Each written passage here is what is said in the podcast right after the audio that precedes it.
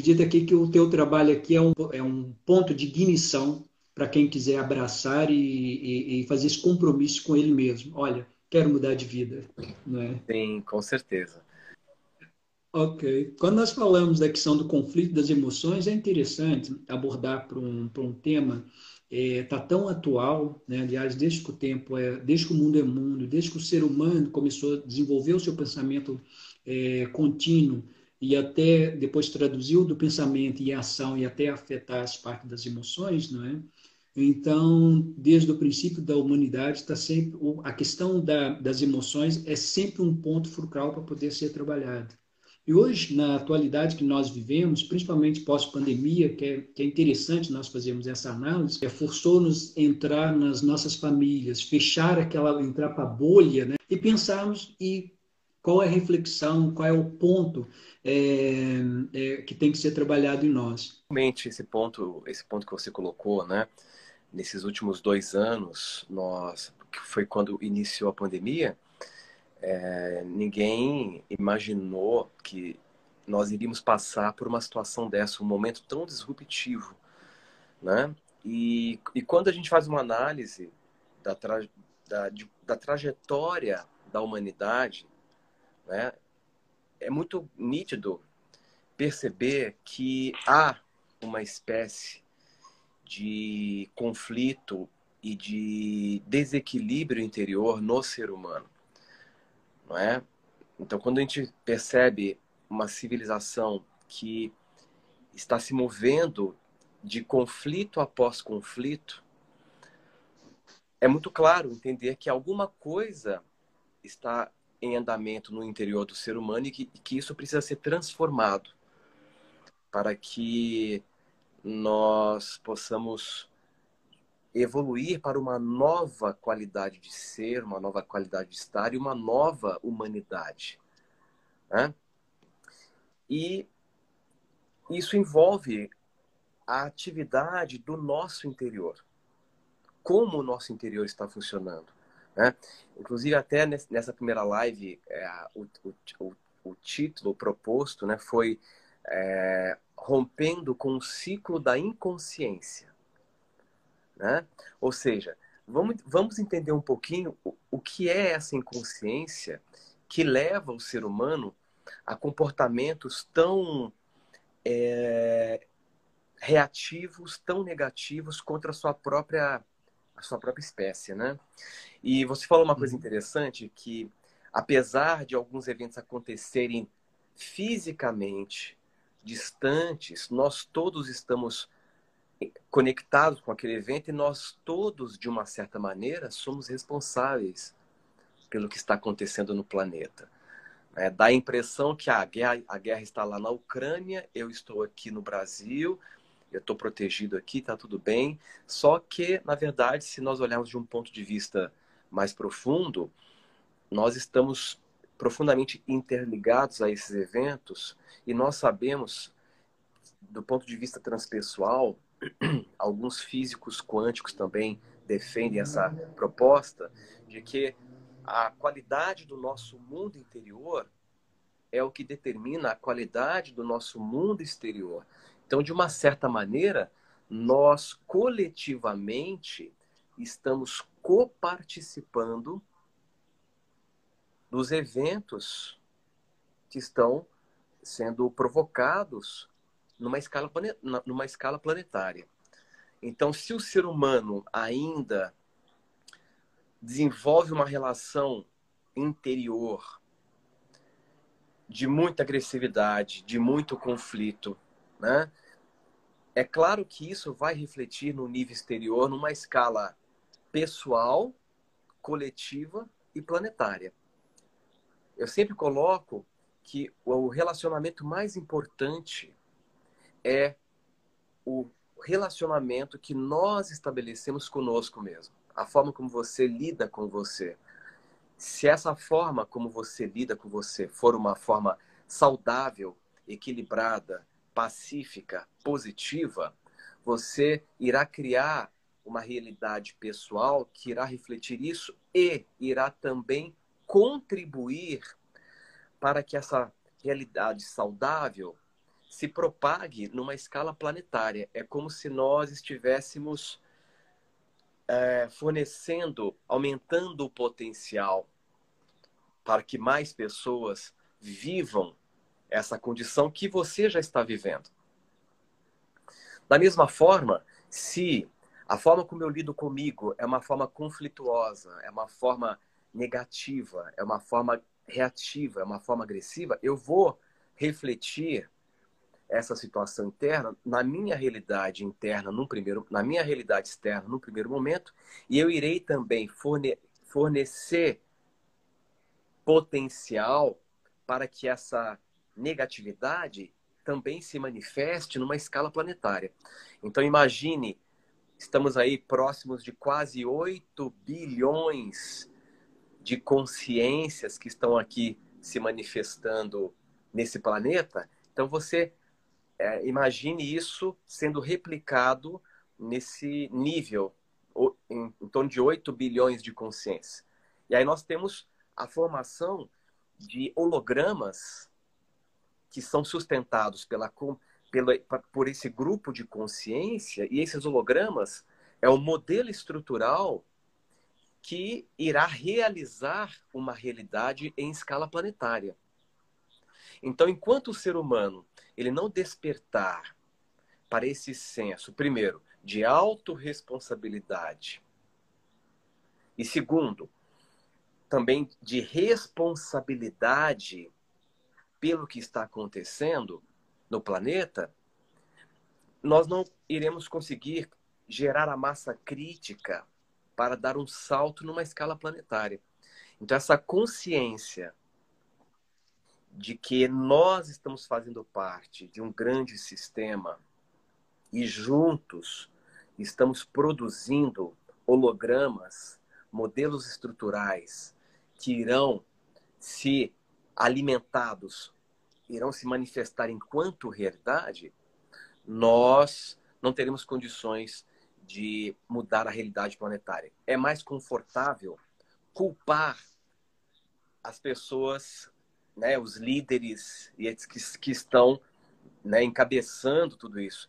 Mas num olhar mais profundo, nós todos estamos fazendo parte da realidade planetária. Né? E, e esse é o primeiro ponto que nós temos que considerar. É interessante você falar sobre essa, essa autorresponsabilidade, não é?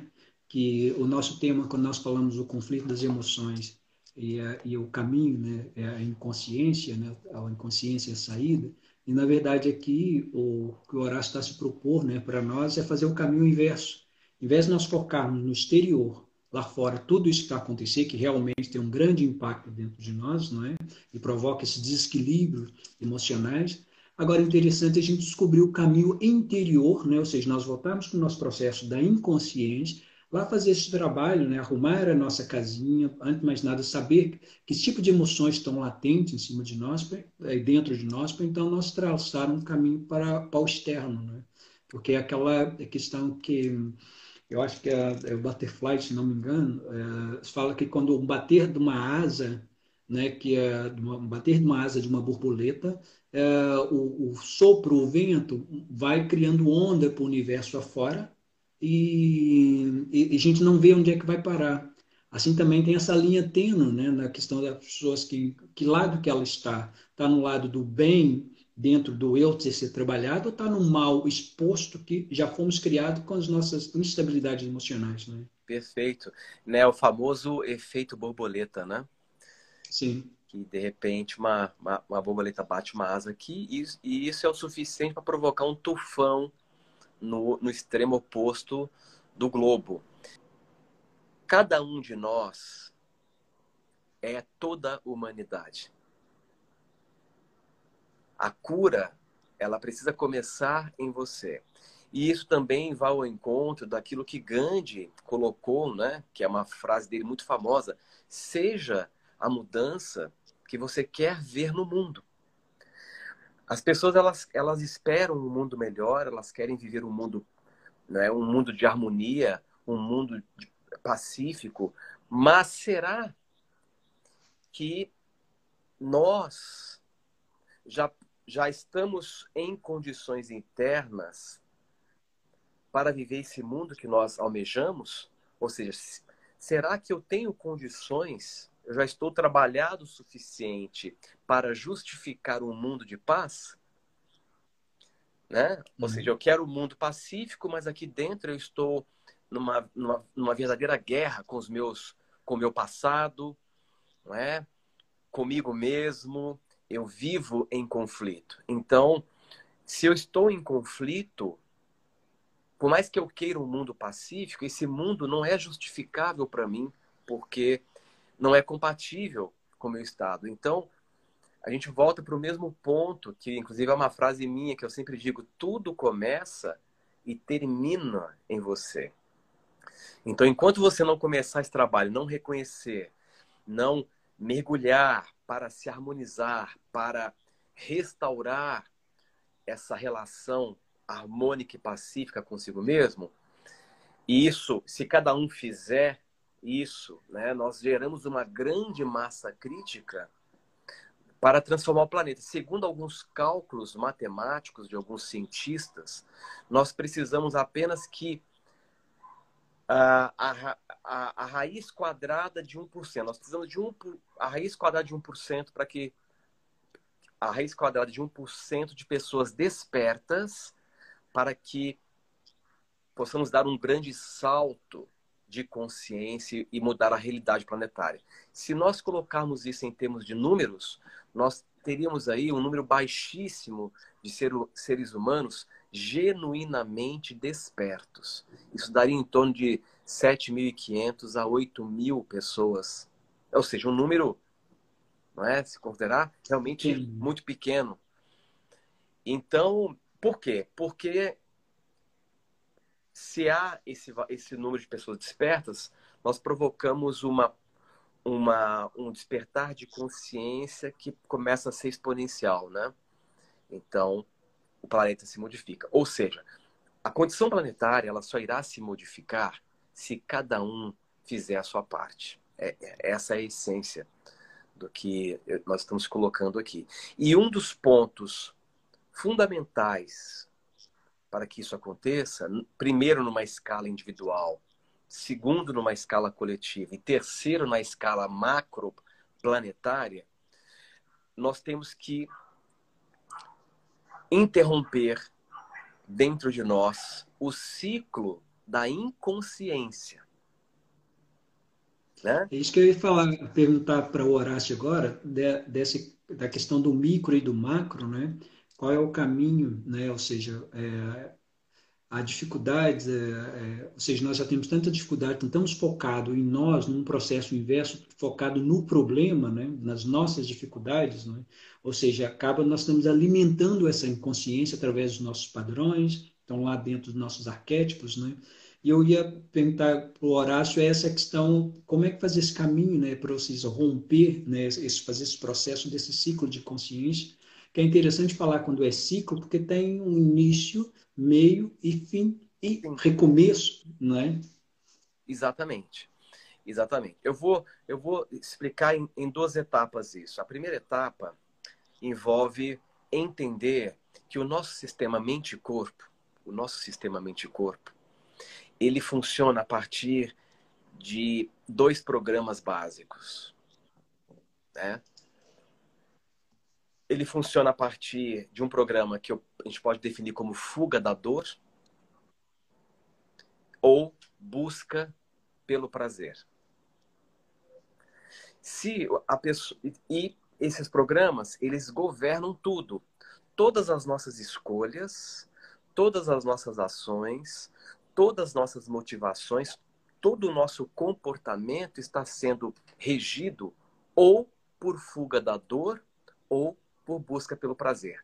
Infelizmente, observando, fazendo uma análise no nível coletivo das pessoas que eu lido, que eu atendo em consultório, em cursos, o que, que eu reparo? Que a grande maioria das pessoas funciona basicamente em fuga da dor. Por quê? Porque a, nos foi incentivado focar apenas na sobrevivência. A nossa cultura nunca nos incentivou, nosso modelo social nunca nos incentivou a viver de uma forma, de uma forma realmente feliz, a trabalhar com alegria, a produzir com alegria. Sempre o conceito dramático de tem que, tem que trabalhar duro, né? tem que focar na sobrevivência, tem que isso, tem que aquilo. Então, nós fomos treinados para operar em fuga da dor. E aí tem um grande problema, porque quando você faz escolhas buscando, usando a fuga da dor, o que é a fuga da dor?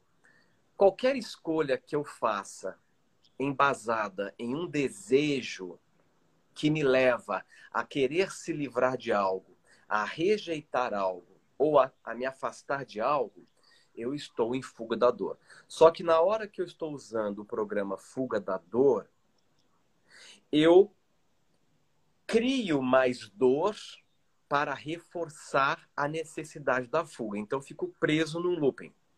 Vou dar um exemplo. Eu fico preso num looping negativo. Quanto mais eu quero fugir da dor, mais eu preciso criar dor para justificar a fuga. É aquele caso muito comum.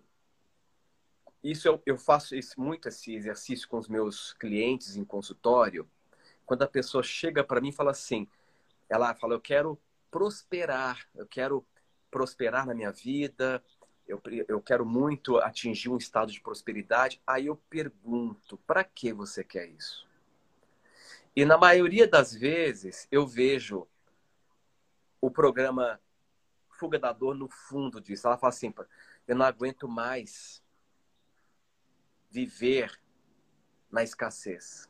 Ou para eu me livrar das dívidas ou porque eu não aguento mais essa vida. Então percebe que o pano de fundo por trás disso é um comportamento estruturado em fuga de uma situação ruim que ela quer resolver. Tudo bem, ela quer resolver aquela situação, mas a resolução não virá fugindo da dor, adotando uma postura interior de fuga. Porque se ela fala assim, eu quero dinheiro para eu me livrar das dívidas, ela cria uma conexão entre dinheiro e dívida. Ou seja, para o dinheiro existir na vida dela, a, as dívidas terão que existir na mesma proporção, porque ela vinculou o conceito de dinheiro com pagar dívidas. O que é diferente se ela dissesse da seguinte maneira: eu quero prosperar para eu viver a vida que eu mereço. Agora ela está em busca de prazer. Ela já mudou o posicionamento interior, o posicionamento mental, o mindset dela já foi ajustado para uma possibilidade que será mais fácil de realizar e que não vai prendê-la num looping negativo. Porque agora, se eu falo prosperidade para viver uma vida maravilhosa, eu estou conectando a, a, abundância de recursos com uma vida maravilhosa. Então, eu estou polarizado para viver com prazer. E isso, Edmar, é uma das coisas mais complicadas, difíceis de fazer as pessoas entenderem, porque elas estão tão condicionadas a essa mentalidade que leva um tempo para elas se adaptarem a isso. É interessante, Horácio, essa, essa, essa colocação né, do, do prazer e da dor. Né? Uh, por exemplo, num, eu trabalho muito com o público sênior, com os idosos, e o que eu ouço muito, muito, muito, eu trabalhei a vida inteira esperando a minha reforma, né, que é o, meu descanso. É, trabalhei, dei duro, trabalhei pelos filhos, trabalhei pela, pelas pessoas, trabalhei, juntei e é muito interessante que as pessoas, quando chegam na época, por exemplo, na época de reformar, na época de aposentar, né, quando chega aos 65 anos, falta dois meses para eu aposentar, por exemplo. E aí, quando a pessoa aposenta, no primeiro mês, ou seja, já, já livrei do meu trabalho, já livrei dos meus colegas de trabalho, já livrei, já não tem mais é, sustentar ninguém, enfim. E um, um fato muito interessante que as pessoas não estão habituadas e não se preparadas para ter uh, viver no prazer e aí sim ainda cultuar no inconsciente, o, o mecanismo da dor, que no primeiro mês a pessoa, o recém-reformado, recém-aposentado, acha, maravilha. Do segundo mês, maravilha, estou como se fosse umas férias. Quando chega no terceiro mês em diante, começa a ter um vazio dentro dele, começa a já não saber mais o que fazer com aquele tempo vazio, com aquele tempo ósseo, que não se preparou realmente para viver uma vida plena em prazer, que ainda está condicionado ao passado, porque trabalhou, trabalhou, trabalhou para juntar, trabalhou para fazer isso, trabalhou para fazer aquilo. Tudo foi difícil, tudo foi árduo. A parte emocional está tão grudada com uma existência toda de vida que a maioria das pessoas não se prepararam para ter uma boa reforma, uma boa aposentadoria, aposentadoria. Não tem a ver com dinheiro em si, mas assim a qualidade de prazer. Então, muitas dessas pessoas estão nesse presente pensando no passado, que ainda seja conseguiu, conquistou algo e ainda está dentro do, daquele vazio, que não descobriu o prazer de viver nessa questão. E é interessante que nós falamos essa analogia, não é? Sim, perfeito. E você tocou num, num ponto importante. A nossa cultura, né, isso, e essa cultura está espalhada praticamente pelo mundo afora, com algumas exceções alguns países, principalmente muda-se um pouco no Oriente, mas o fato é que há uma glamorização da dor há uma glamorização do sofrimento, não é? Isso vem, tem fundamentos é, profundos é, da história das religiões e isso, isso, isso também está ecoando no nosso inconsciente de que é importante a dor para obtermos valorização. Então as pessoas associam sofrer para ter reconhecimento social. Então eu produzo dificuldades para que eu possa sofrer, para que assim, então, eu possa ser reconhecido. Agora, um outro ponto, voltando para esse mecanismo dos programas de fuga da dor e busca de prazer, mas o que é importante é que geralmente as pessoas que buscam métodos, buscam mecanismos de resolução do seu próprio processo emocional, buscam técnicas para conseguirem resolver as questões internas, para resolver as, as situações externas, geralmente elas têm uma tendência de focar no negativo. É? De focar nas crenças limitantes. Procurar ressignificar essas crenças, procurar é, limpar essas crenças. Esse é um caminho é um caminho, não quer dizer que não quer dizer que seja o caminho mais eficiente. O que eu tenho percebido pela minha experiência prática, lidando com esse universo das questões humanas, com, com muitas pessoas, é que não há a necessidade de combater o negativo em você ou resolver o negativo em você se você souber como consolidar o positivo. É? Se nós analisarmos o comportamento do cérebro, nós vamos ver que não é possível recondicionar o cérebro. Os condicionamentos, as redes neurais já formadas, elas, elas estão ali e ficarão ali, os caminhos ficarão ali formados. Então, como superar um mau hábito do ponto de vista cerebral? É lutando contra aquele mau hábito? Não, é criando um novo hábito e fortalecer aquele hábito ao nível tal que este novo hábito mais positivo naturalmente supera o negativo.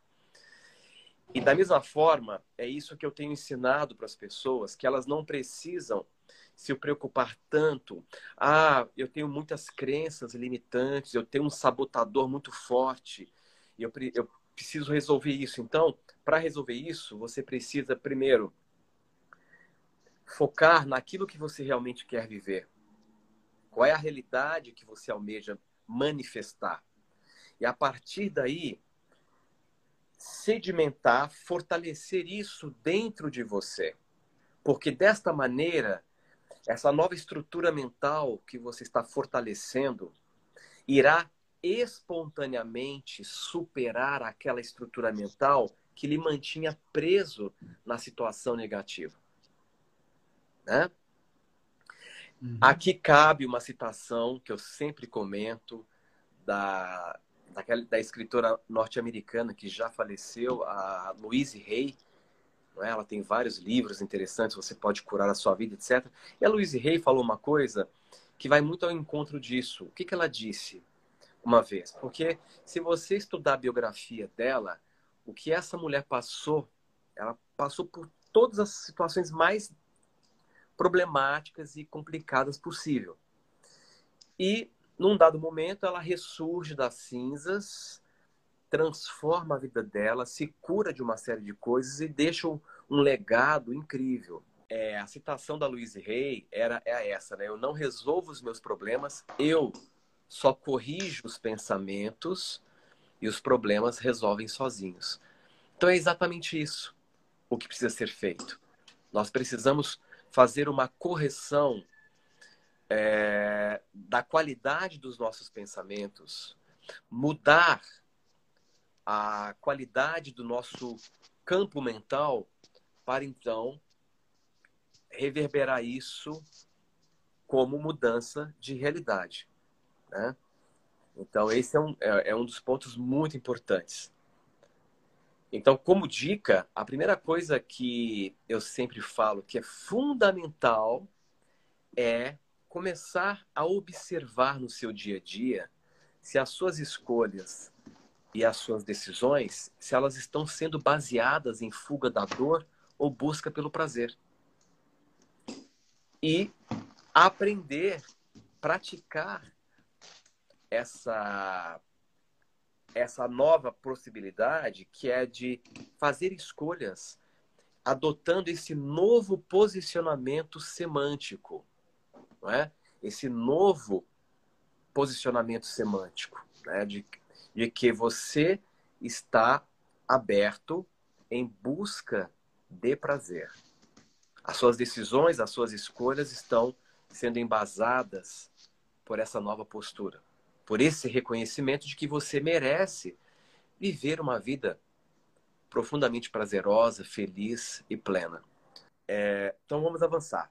Eu, eu coloquei que eu iria explicar dois, dois pontos, né? O primeiro ponto para começar para começar a trilhar um caminho de maior resolução seria exatamente entender esses dois programas que eu citei, né? O, o outro ponto, o outro aspecto envolve nós entendermos como sair da inconsciência. Como sair da inconsciência. Então, veja, o outro ponto que é muito importante é entender que o estado mental normal de quase todos os seres humanos contém um forte elemento de distúrbio. Certos ensinamentos do hinduísmo abordam esse desajuste, digamos, esse, esse desajuste espiritual como Maya, né, o véu da ilusão. Buda, em seus ensinamentos, enfatizava que a mente humana, em seu estado normal, produz dukkha. E dukkha é um termo da língua pali para sofrimento. Já de acordo com os ensinamentos de Jesus, o estado coletivo da humanidade é de pecado original. Então, se traduzirmos o termo pecado do grego antigo, o idioma em que o Novo Testamento foi escrito originalmente, nós teremos a tradução que é errar o alvo. Assim, a condição de pecado na ótica dos ensinamentos de Jesus representa errar o alvo da existência humana. Na verdade, todos esses ensinamentos, eles apontam para uma condição que é a inconsciência. A, a inconsciência aqui representa, portanto, viver de uma maneira cega, sofrendo e causando sofrimento. Há níveis densos de sofrimento e há níveis sutis de sofrimento. Então, inconsciência produz sofrimento. Então, a vida humana, de modo geral, se, se considerarmos o estado de consciência médio do planeta, consiste numa oscilação entre o estado de sofrimento sutil e sofrimento denso. Né? Então, nós todos, em algum nível, sofremos. Vamos dar um exemplo de, sofri... de inconsciência sutil ou de sofrimento sutil. Ansiedade.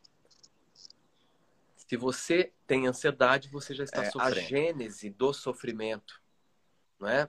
E eu estou é, explicando que há uma conexão direta entre inconsciência e sofrimento. Ou seja, a, o ser humano ele oscila entre sofrimento sutil e sofrimento denso. Então, nós estamos muito acostumados com os níveis de sofrimento sutis. Então, por exemplo, ansiedade é um nível de sofrimento sutil. Né? Medo é um uhum. nível de sofrimento sutil. E tem os, os, os sofrimentos densos, que são estados em que a, a, a pessoa, então, realmente se sente completamente sem esperança, em apatia, em depressão, etc. E então as formas de sofrimento sutil são praticamente contínuas e crônicas na humanidade. Já o, o, o sofrimento profundo ele acontece em surtos pontuais. O que, que nos interessa? A aquisição de um cérebro mais sofisticado permitiu que expressássemos um dos atributos que nos difere dos animais, a autoconsciência.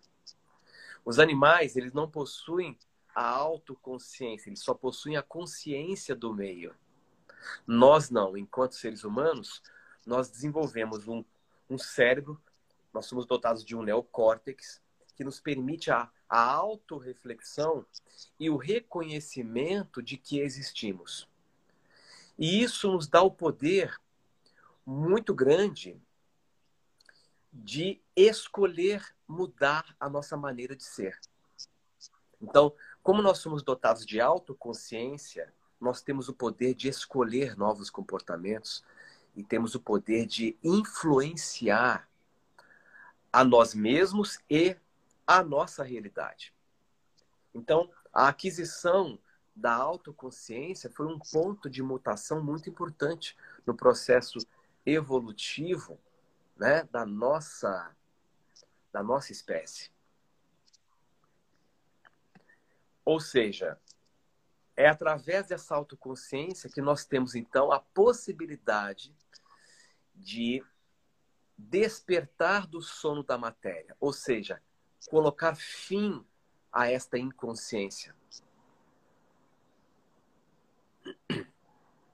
Interessante, né? interessante. E é interessante falar da, desse nível, né, da, do, da, do subtil, né, do que acontece, por exemplo, da ansiedade. E muitas das, muitas das vezes nós pensamos que a ansiedade é algo tão, tão, tão, tão simbólico, tão ligeiro, mas não é. Funciona que vai corroendo a nossa alma até chegar num ataque de pânico, até chegar numa depressão profunda, se ela não for tratada antes, né? ainda no processo da ansiedade. Exatamente. É interessante essa colocação. Exatamente. E, e esses níveis de sofrimento sutis é exatamente o que você disse. Eles vão corroendo o nosso, a nossa alma, porque eles são contínuos. Apesar de serem sutis, eles são contínuos. E pode evoluir para quadros muito mais severos, né? Ou seja, uhum como nós temos a oportunidade, principalmente no momento atual, né? Todo momento disruptivo em um planeta oferece a oportunidade de um grande despertar para aqueles que estão dispostos a isso. Né? Então, este novo estado que está, será embasado no fim da inconsciência será o estado que irá compor o novo humano, o novo ser humano. E esse novo ser humano irá fazer florescer uma nova humanidade. baseada em outros princípios. Princípios completamente diferentes dos princípios que regem hoje a nossa humanidade. E aí nós iremos manifestar um novo mundo e uma nova terra. E esta é uma previsão, inclusive, de Jesus. Jesus fala sobre isso, o surgimento de um novo o fim dos tempos e o surgimento de um novo mundo, de uma nova terra. Na verdade, esse fim dos tempos não é o fim do tempo físico, e sim o fim de um tempo psicológico baseado em ignorância, baseado em sofrimento emocional desnecessário, provocado por esse modo contínuo de inconsciência que o ser humano está mergulhado. Se eu estou na inconsciência, eu sofro e vou infligir sofrimento no outro. Ninguém inflige sofrimento em uma outra pessoa se já não estiver em dor. Eu só vou infligir sofrimento se eu já estiver em sofrimento. E, e esse novo estado ele representa uma disrupção que transcende essa condição de desequilíbrio da mente humana. Né? Então. Isso faz, isso faz me refletir a, a tanto ainda a nossa ignorância, mas no fato, na questão do, do conhecimento, do desconhecimento, de não valorizar. Por exemplo, quando nós falamos de ansiedade, falamos de depressão, nos tempos atrás, ao longo da história, isso nem era considerado como uma doença. Né? Ou seja, quem tinha ansiedade, quem vivia de depressão, era uma. As pessoas nem achavam que isso era, vou usar o termo no Brasil, era frescura. A pessoa estava achando que isso era, é, era um, algo que a pessoa não estava aqui fora do mundo real, que isso não era doença. Isso era, acho que usa muito o termo no Brasil, que é fricota. Não é? E hoje, Quanto mais nós vivenciamos, o que se depara que é o resultado disso é que quando nós temos uma pessoa frente a nós que está num quadro depressivo, e a maioria das pessoas, é, e a pessoa até, até se sente culpada porque está se sentindo depressiva. Sim. Não é? Nesse processo todo. Então é interessante que, primeiro, nós temos que ter essa consciência né, desse conflito emocional que nós temos né, dentro de nós, para então conhecê-lo, perceber nossas ferramentas e criar esse processo do, do tratamento, né? Do, do, do, aprender a lidar com ele, do aprender a, a colocar algo novo dentro dessa proposta que o Horácio quer trazer para nós. Né? Perfeito. E aí há um ponto também muito, muito importante, que é assim, o nosso sistema, ele vem, ele vem ao longo de muito tempo, ao longo de muito tempo, centralizando o poder na mão de poucos. Essa centralização do poder na mão de um grupo pequeno que controla, infelizmente, economicamente o planeta, depende de pessoas que se mantenham na inconsciência total. Porque se você está inconsciente, portanto, se você se abdica do poder de escolha, você é facilmente controlado. E para que esse poder se mantenha centralizado, é essencial que a grande maioria se mantenha neste modo de controle. E este modo de controle é promovido, é fomentado por meio de informações que retroalimentem cada vez mais a inconsciência. A partir do momento que cada um de nós, através de um, de um conhecimento libertador, um conhecimento que lhe devolve o seu próprio poder, um conhecimento que o leva a entender que você tem condições, tem potencial e capacidades de orquestrar a sua realidade da forma como você achar melhor. Naturalmente, este poder polar, esse controle, né? Esse poder econômico que é centralizado, ele naturalmente vai se descentralizando, porque se há pessoas despertas, não há controle, concorda? Se eu estou desperto, sim, sim. por mais que haja a N investidas de controle, eu exercito meu poder de escolha.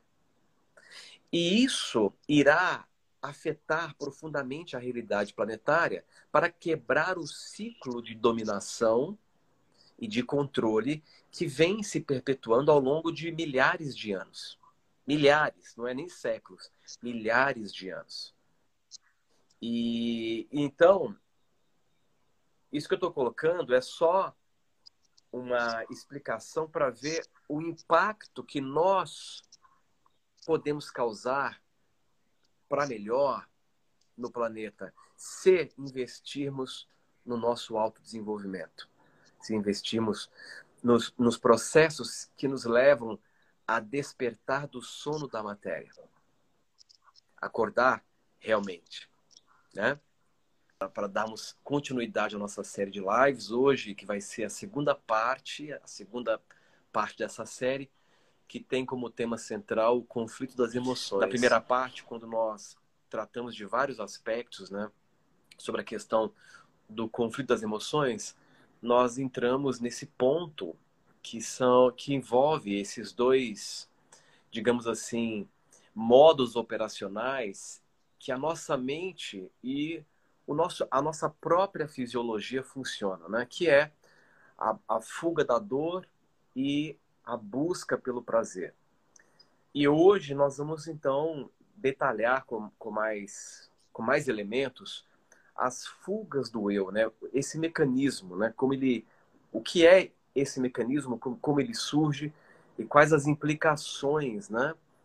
De se viver sem saber, sem se dar conta, sendo regido por esse mecanismo de fuga da dor, né? E uhum. nós sabemos que se você, só para a gente recapitular, para a gente poder continuar, nós uhum. sabemos que se você está fazendo escolhas, tomando decisões é, a partir deste processo, deste modus operandi da fuga da dor, inevitavelmente você irá criar mais situações que justifiquem a fuga da dor, ou seja, situações ruins que ninguém quer viver, ninguém quer passar e que ninguém iria escolher conscientemente. Então é um processo muito sutil e, e, e que tem um impacto muito grande em nível subconsciente. Né? E, e uma coisa que é interessante é, eu percebi que lidando com vários clientes em consultório, isso é muito interessante. O que, que eu percebi?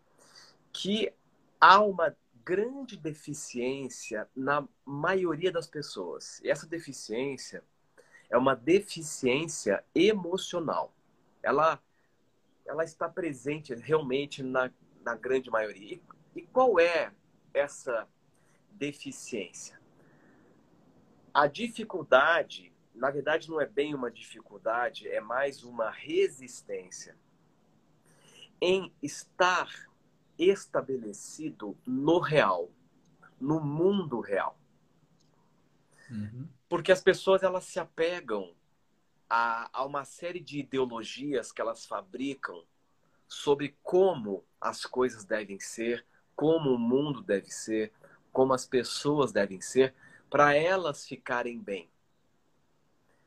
E esse apego a essa ideologia né, faz com que ela então entre num processo que é o processo de fuga, que é a fuga mais, mais problemática, que é a fuga central do ser humano, a fuga da realidade. É impressionante como as pessoas, sem perceber, passam boa parte do tempo se esquivando da realidade. E essa é uma deficiência que traz uma série de consequências.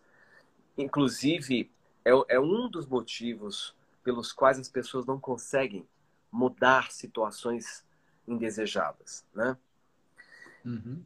E obviamente que esta fuga ela não é consciente, porque ela envolve mais um mecanismo de sobrevivência do que qualquer outra coisa.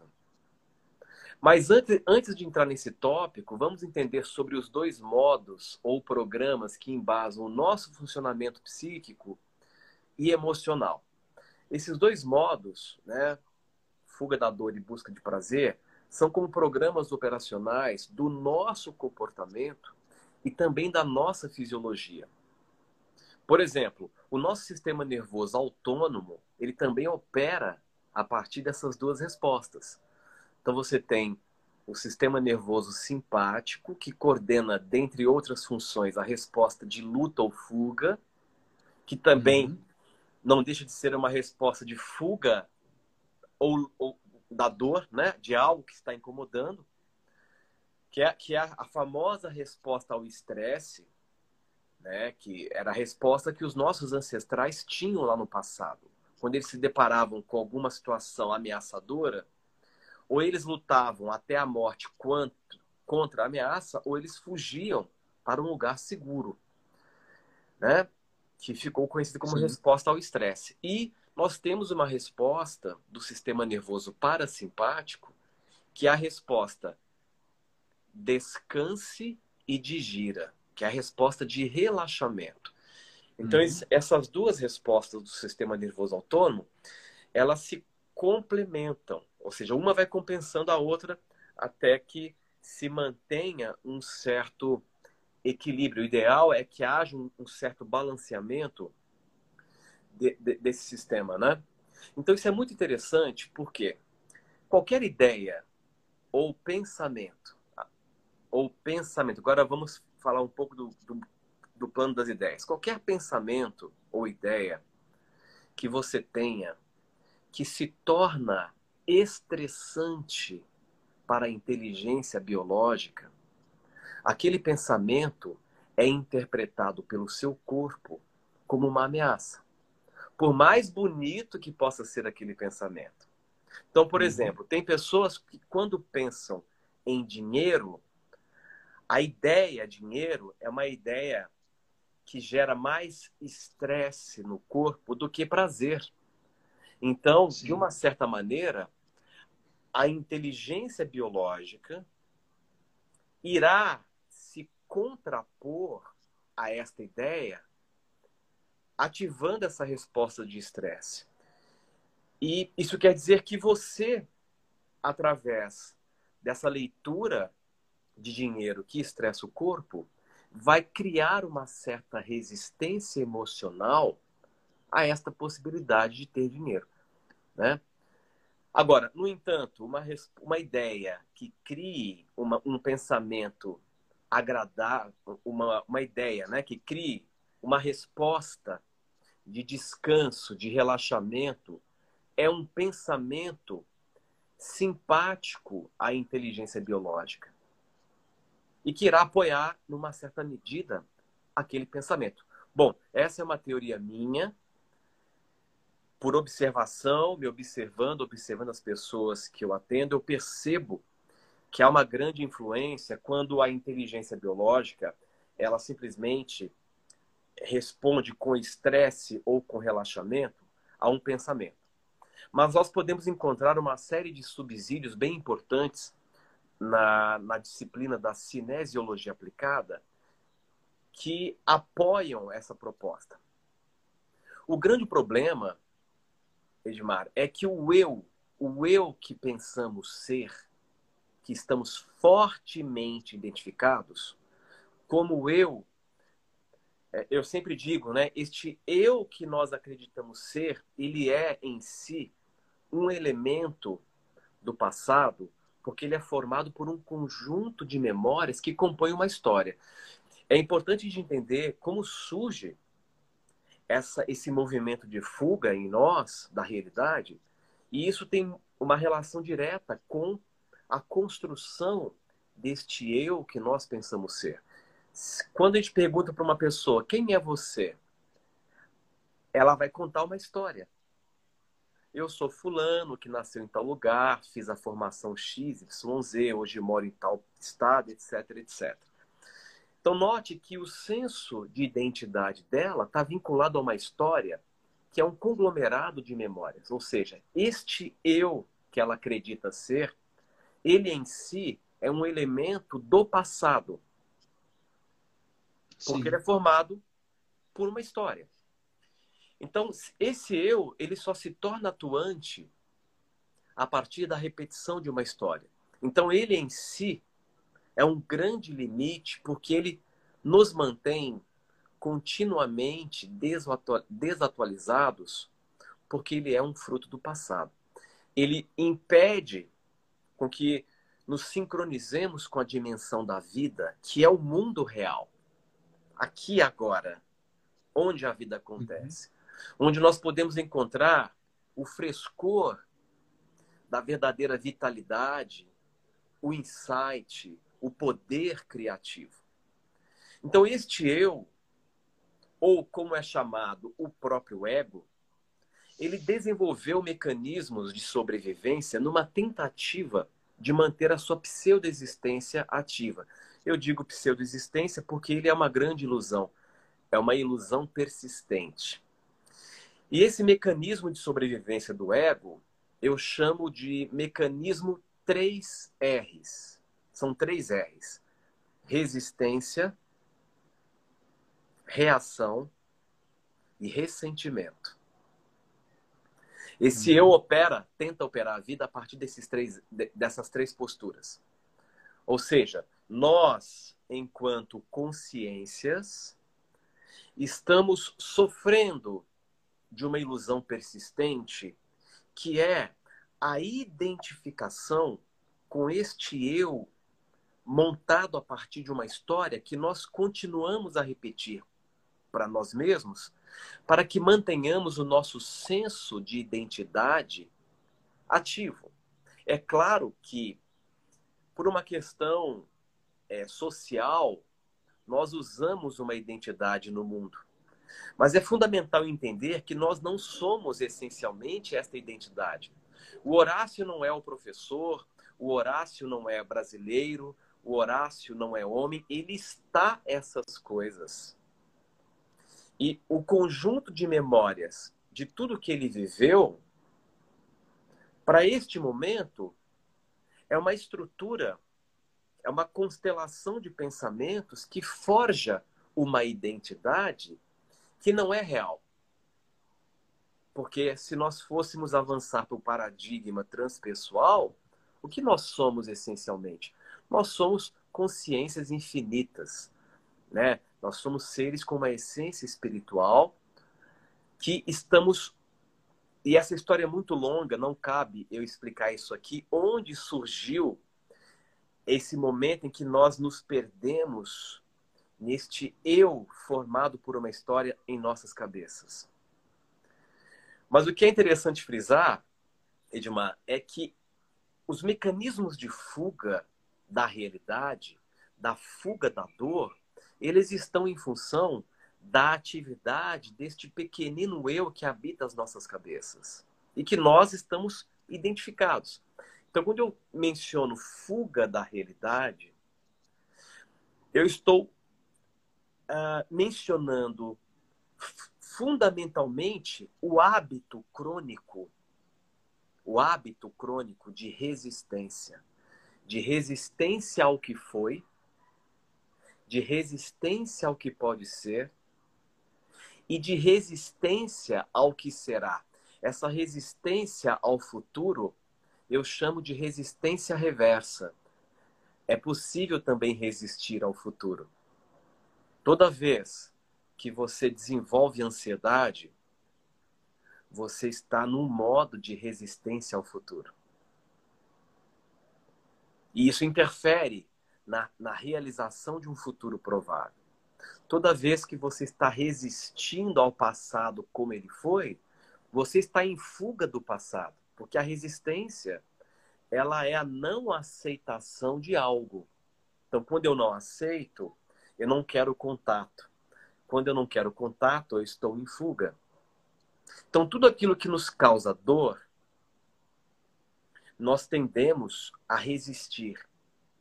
Por isso que nós temos tantas pessoas adoecidas no mundo. Sejam doenças físicas, sejam as doenças imateriais, que são as doenças emocionais que acomete.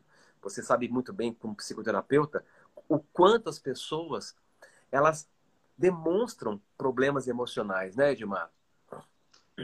É interessante. Interessante quando você põe essa, é, essa questão do, por exemplo, colocou como o dinheiro, né? Que a pessoa tem todas as suas idealizações, seja no campo é, de acordo com as suas crenças, de acordo com os seus arquétipos, vai buscar todas as memórias né, da forma como foi educado, como aprender a lidar com o dinheiro, vai formatar a criatura né, para o resto da vida.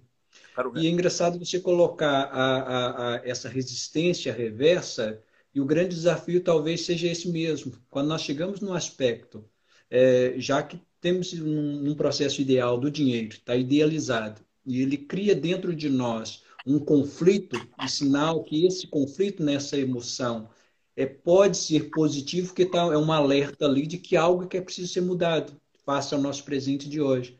E essa possibilidade de enxergar o futuro como uma resistência é, reversa, né? ou seja, inverter, ok, eu caminhei até hoje, de acordo com as minhas crenças, né? a forma que eu acredito que eu. Uh, tem vários chavões, né? por exemplo, que o dinheiro não presta, o dinheiro é sujo, o dinheiro é para os ricos, o dinheiro é para quem rouba, enfim. E, e, acabamos, nós estamos sedimentados pelas nossas crenças e formatados e marcados por esses traumas né, emocionais e vamos condicionando o nosso futuro a repetir os velhos padrões do, dos nossos antepassados. Né? E talvez aqui essa questão da resistência reversa é interessante nós percebemos isso, ok, tem possibilidades A, B, C, D. Agora o desafio é como né, chegar a vencer, é descobrir esse essa mecanismo da fuga. Né? Exatamente, porque se uma ideia se uma ideia causa estresse no corpo, essa ideia ela é interpretada como uma ideia capaz de gerar dor. Então a gente foge disso. Por mais que conscientemente você queira aquilo. Nós sabemos, por exemplo, que uma criança de 0 a 6 anos de idade, ela está num processo em que ela tem uma qualidade mental muito específica.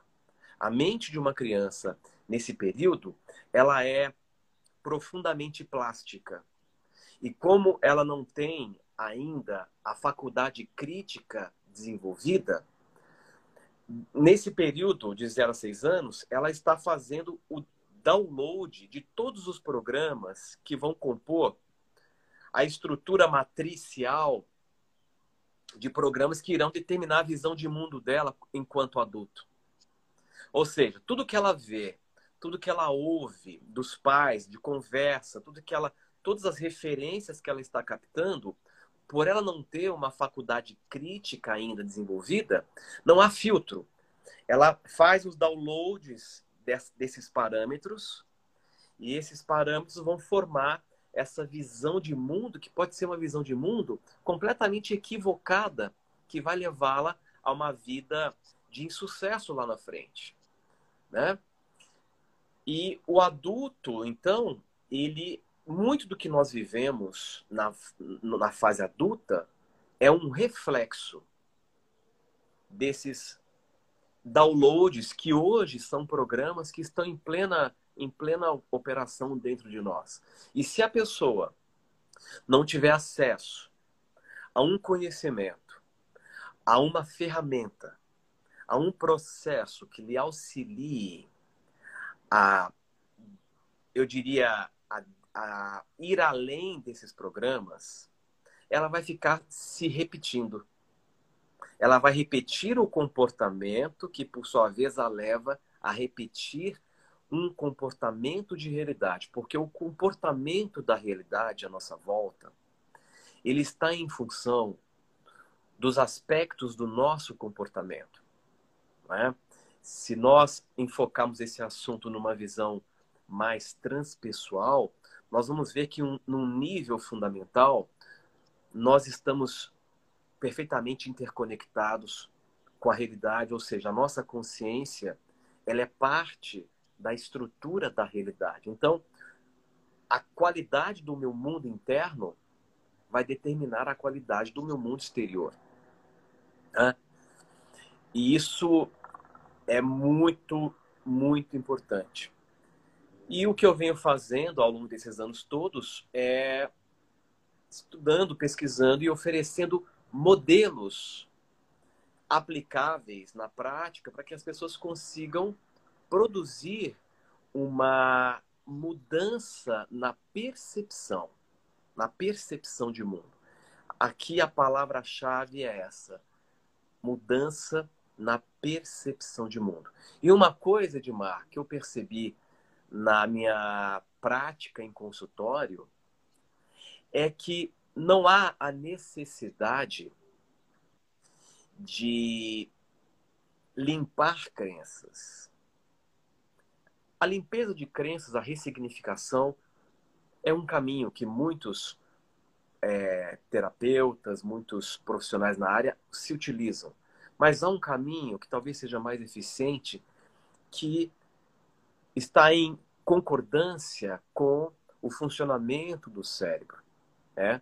ou seja, a neuroplasticidade. Eu não preciso combater uma crença negativa, focar na crença negativa, ressignificar a crença negativa. Eu posso fortalecer fortalecer uma nova visão. Eu posso for fortalecer uma nova percepção embasada em um novo parâmetro. E esta nova percepção que vai sendo reforçada, vai sendo fortalecida, em algum momento irá superar aquela crença. Então, o foco é não me livrar do que eu não quero, e sim ir na direção do que eu quero. É como eu sempre digo: se chegar um gago e, e se eu perguntar para ele o que você quer, ele vai responder: eu quero parar de gaguejar. Só que quando ele fala eu quero parar de gaguejar, ele está embasando essa escolha através de um processo semântico interno que está calibrado em fuga da dor. Eu quero parar de gaguejar, é, eu quero me livrar de uma dor. Tá Agora, tá focada nela. Exatamente. Nota, nota como isso é comum. Ele está focado na dor. Ele quer se livrar uhum. da dor. E aí eu posso dizer para ele, se você quer parar de gaguejar, é muito simples. Feche a boca e nunca mais fale. aí ele vai falar, não, mas eu quero falar. Ah, então você não quer parar de gaguejar. Você quer falar com ótima dicção e fluência. Então, eu quero falar com ótima dicção e fluência, já mudou o posicionamento semântico. Ou seja, agora ele está polarizado para a busca de prazer. Então, essa inversão semântica, esse novo posicionamento, cria uma nova dinâmica dentro do processo de superação daquela questão. Sim, você faz me lembrar nesses exemplos, por exemplo, uma questão muito prática é você tem um copo d'água, que esse copo está sujo, né, por dentro com água. Você tem várias formas de você deitar essa água fora. Né? Você pode pegar o copo simplesmente jogar com o copo e a água toda fora. Você pode jogar só o copo só é, com a água para fora, né, deitando isso aos poucos. Ou então, se nós mudarmos desse paradigma, né, desse foco, podemos, o mesmo copo pode ficar na vertical, sujo com água, e você meter água limpa por cima, vai colocando uma quantidade maior de água, aos, aos poucos isso vai se modificando né, de postura, porque às vezes nós temos várias, várias formas de aí que está focado em eliminar a dor, focado em transformar a dor, focado em e, na verdade, é, é como se fosse uma ponta de elástico, né? Quanto mais você está focado aqui, mais está puxando em outro caminho oposto, né? E a questão é mudança desse paradigma, mudança de perspectiva, né? Que é o mais importante. Que é interessante essa, essa perspectiva. Exatamente, exatamente isso. Agora, é, voltando para a questão do, do, do, do, eu, do ego, para a gente avançar, como esse eu, né, ele depende do tempo psicológico para existir, ou seja, ele precisa do passado, porque o passado lhe deu uma identidade. E ele precisa do futuro para reforçar a sua motivação em termos de se manter em modo de busca. Então, nessas duas situações psíquicas, a consciência se absorve nesta bolha psicológica e perde o contato com a dimensão da vida, a dimensão do real que é este momento. Né? Ou seja, o ego, ele só conhece uma forma de atuar, que é a resistência. E está na resistência o mecanismo central de fuga. Né? Então, para o eu, a resistência é vista como uma ação importante porque reforça o seu senso de identidade. Assim surge esse modo de fuga. A não aceitação, o não querer lidar, o não querer encarar o fato é o que faz com que surja, surja nesse processo a iniciativa da fuga. E é algo muito interessante de observar, porque, na verdade, a resistência produz a reação emocional e o sofrimento. Você só reage emocionalmente àquilo que você está resistindo. Se você não resiste a um fato, você tende a agir e não a reagir. Então, é aquele velho ditado, né? A resistência gera a persistência. Quanto mais você resiste a um fato, mais você perpetua aquele fato. Né? E sofrer o sofrimento, o sofrimento em si, emocional, ele é apenas mais um termo para indicar que você está resistindo a alguma coisa. Se você parar nesse exato momento para observar o foco do teu sofrimento, você vai descobrir que esse sofrimento ele está acontecendo ainda porque você está resistindo ou ao que foi, ou ao que pode ser agora, ou ao que será. Então, no final das contas, resistir, reagir e ressentir são desdobramentos de um estado de inconsciência. De inconsciência. Né? E esse é o desafio do ser humano.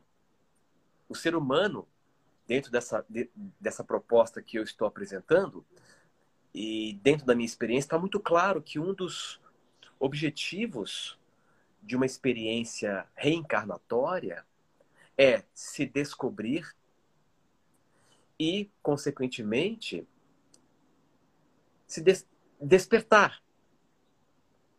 Despertar, sair desse estado de inconsciência que leva as pessoas a ficarem presas em processos que elas não querem mais ficar. Agora, um outro ponto muito importante que é libertador é entender que as nossas interpretações de mundo é o que coordena o nosso processo psicológico e fisiológico. A nossa interpretação do mundo é o que coordena o nosso processo psicológico e fisiológico. Nós não estamos reagindo à realidade lá fora. Nós estamos reagindo a interpretação que fazemos aqui da realidade lá fora. Então, cada um de nós está vivendo num mundo pessoal, que é o um mundo que surge da interpretação da sua cabeça. Então, pode falar. Isso claramente mostra no ciclo familiar, por exemplo, ou seja, todos moram dentro de uma mesma casa e, e, ali são universos completamente diferentes, né? Exatamente que nós construímos uma imagem de nós próprios, são várias máscaras que nós construímos e apresentamos aquela consoante, na, consoante no nosso sentido daquele momento, né? Tanto numa outra, numa outra altura, num outro dia ou num outro momento, apresentamos outra máscara em função do que nós sentimos, né? Ou seja, passamos o tempo todo a reagir. Exatamente. E se, e se entendermos isso, isso é libertador. Quando você entende que as tuas reações comportamentais, as suas escolhas, as suas decisões, a forma como você está se sentindo, seu, a sua própria fisiologia está em função da, a, da forma como você interpreta. E o que está por trás desse modelo de interpretação da realidade? Valores, crenças, paradigmas, uma série de de informações que você angariou ao longo de uma vida e que felizmente podem ser remodeladas. Essa é a boa notícia. Então, por exemplo, o indivíduo que ele interpreta o mundo como um campo de batalha, porque ele acredita que a vida é uma luta, ele irá indiretamente sincronizar situações que justifiquem este modelo de interpretação. Então, para ele, tudo terá que ser mais difícil.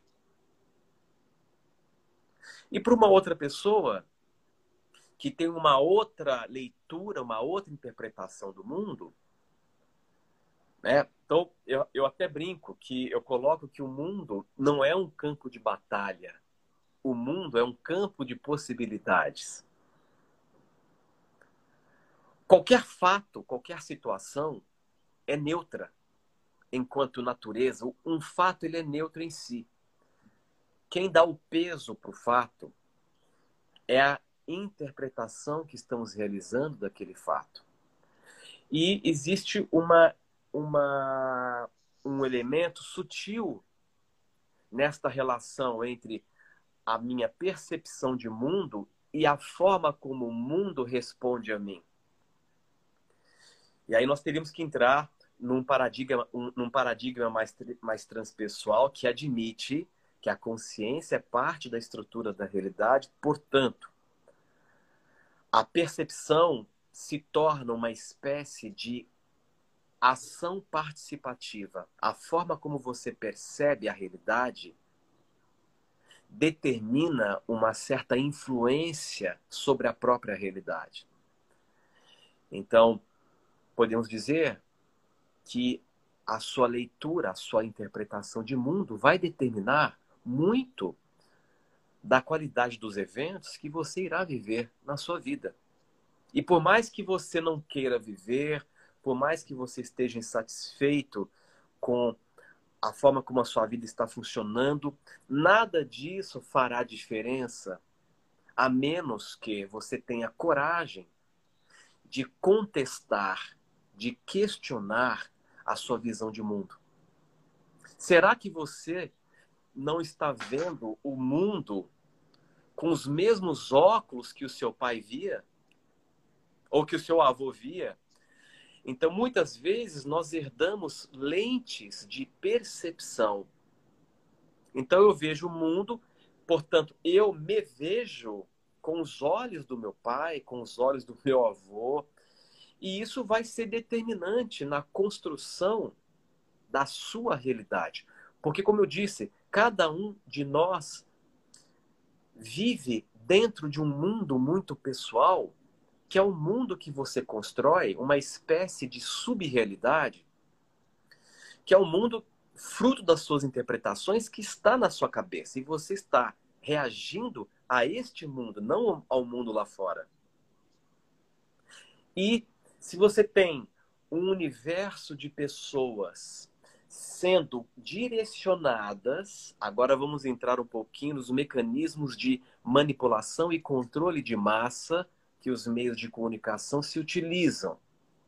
Se você é um indivíduo que faz parte desse universo de pessoas que se deixa conduzir pelas informações tendenciosas que os meios de comunicação propagam para que você então alimente uma visão de mundo que, num contexto coletivo, irá construir um grande holograma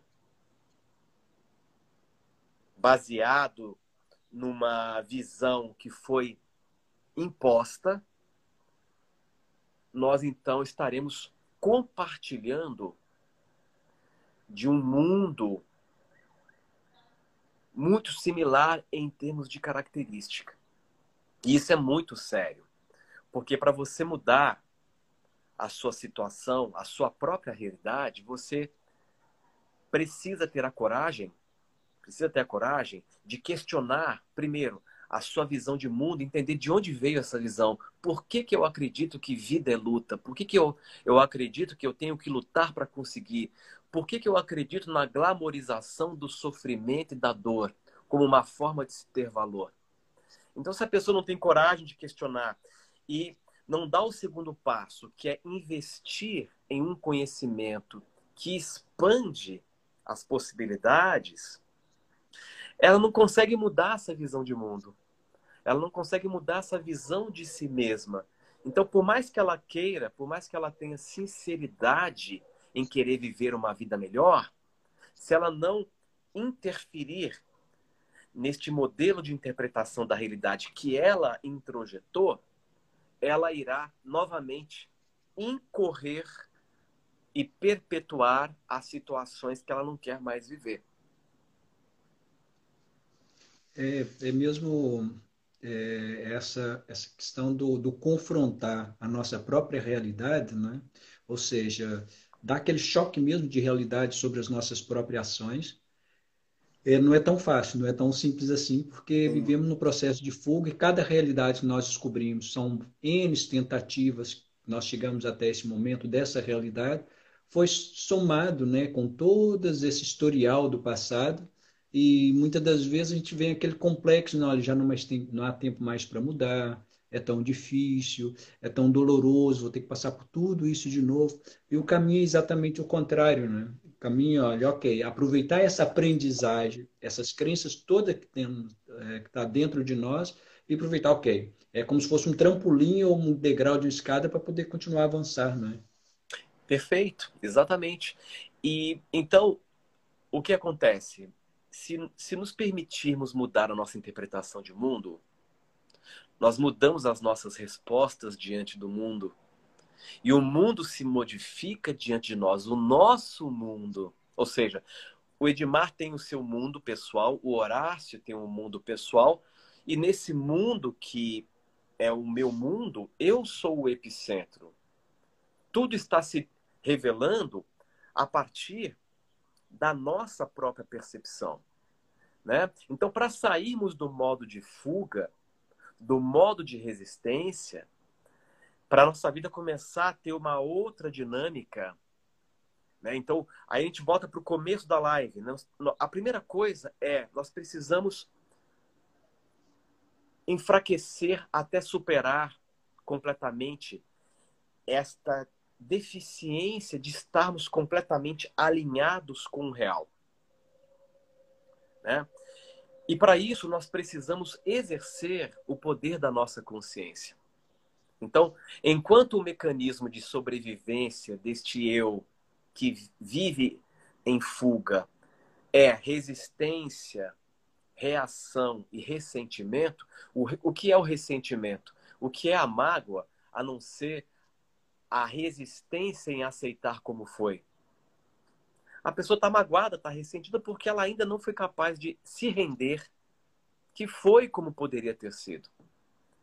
E é libertador quando você se consente o direito de se render ao que foi. E aqui rendição não é uma atitude de fraqueza, é uma atitude de poder. É uma atitude inteligente.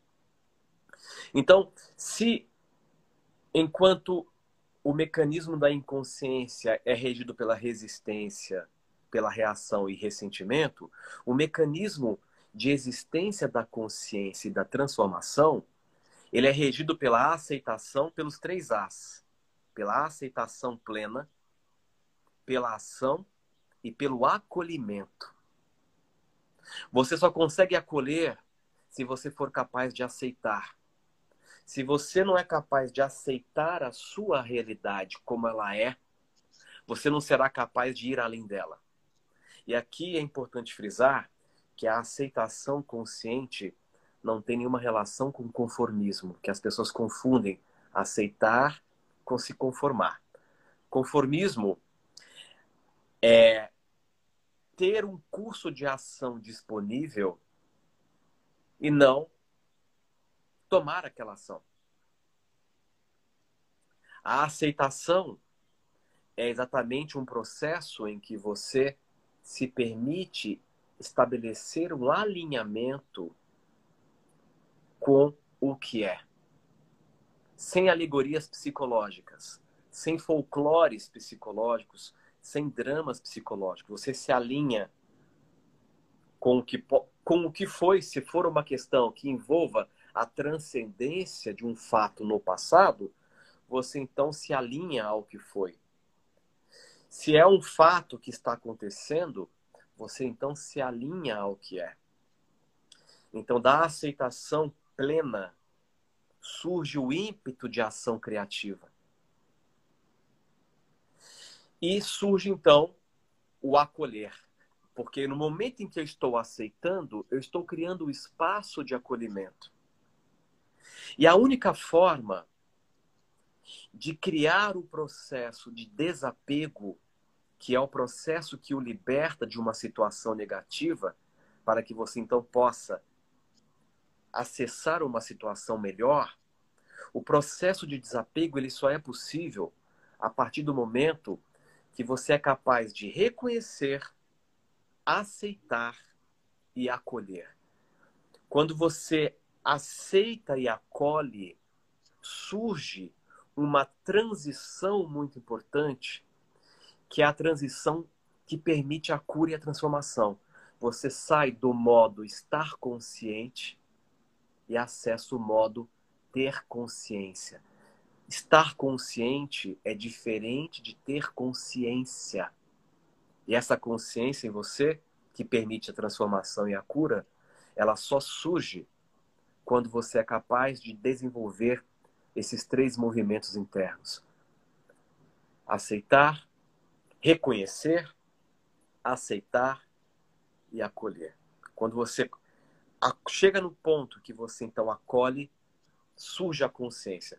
E, e o que é a consciência senão esse espaço que surge entre você e a própria realidade?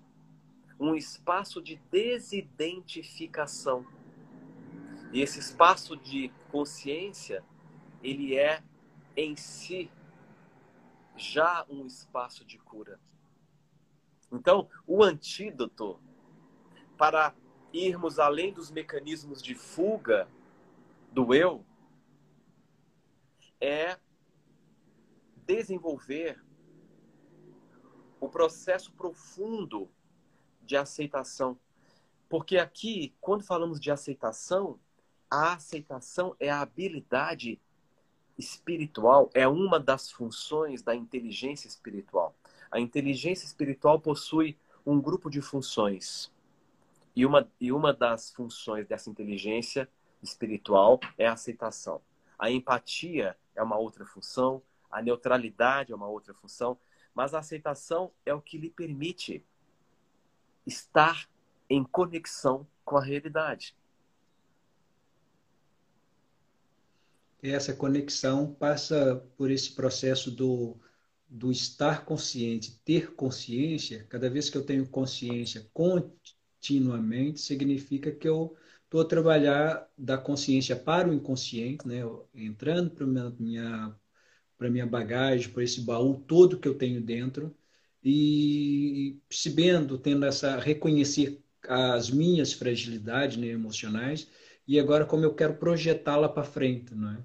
Exato. E você falou agora há pouco da questão do acolhimento é, o aceitar, o deixar, que eu lembrei aqui de uma questão do fluir, né? Por exemplo, o próprio rio, é, ele não nada, ele não, não caminha contra. Cada vez que ele vai seguindo o seu percurso natural e todos os obstáculos que ele encontra pela frente, ele não bate de choque, ele envolve, né? Acolhe.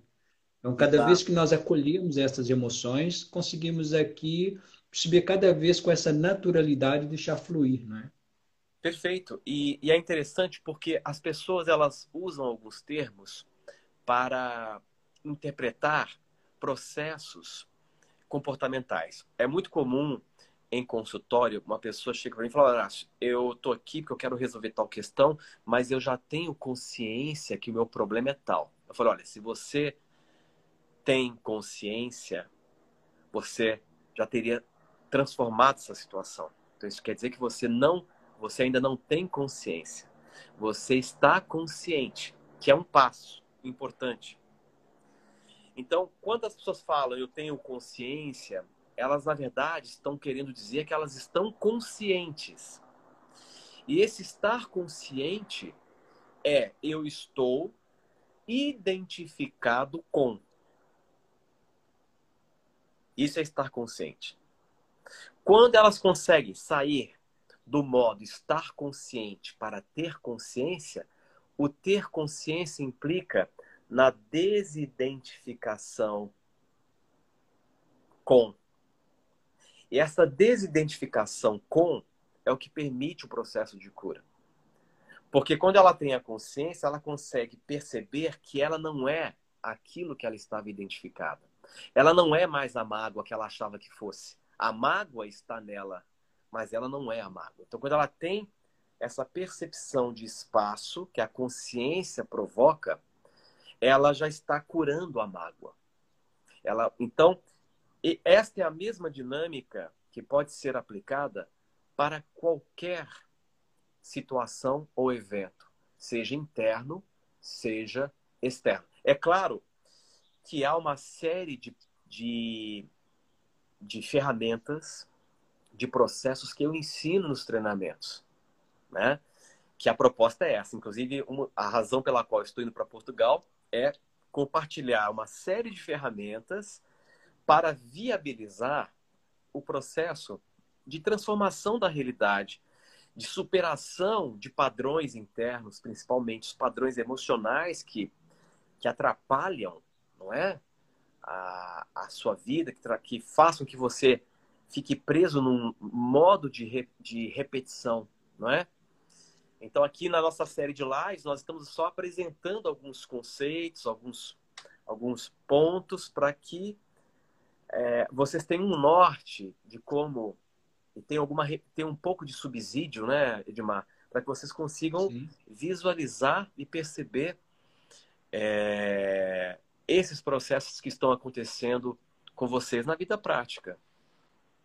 Sim, é interessante. Quando esse conceito todo que você falou hoje, né, da, da questão da fuga, da, do redefinir e também é o estar consciente, o ter consciência, Engraçado quando nós falamos, olha, eu tenho consciência. Quando nós temos consciência, nós não procuramos repetir, né? porque nós estamos conscientes, né? fizemos todo aquele trabalho. Sim, né? exatamente. Eu vivo naquele processo de fuga de repetição. Então, eu tenho consciência e não vou fazer mais, ou melhor, não quero fazer mais, eu quero Sim. isso para frente. Né? E hoje, quando você falou dessa, desse, essas dupla, né? o estar consciente, ser consciente, lembra muito do, do, do curso né? que você vai trabalhar aqui sobre o duplo. Né? Sobre nós pensarmos é trabalhar essa dinâmica numa panorâmica, uma, uma perspectiva, o eu fora do eu, né? Sim, exatamente. E, e você colocou uma coisa importante, que realmente quando você sai do estar consciente para ter consciência, eclode em você o verdadeiro poder de escolha. Você tem a opção de escolher. Não vou fazer mais né? E só abrindo um parêntese, há uma diferença muito grande entre decisão e escolha. A escolha só é possível ser feita quando você tem consciência. Enquanto você estiver consciente, você só toma decisões.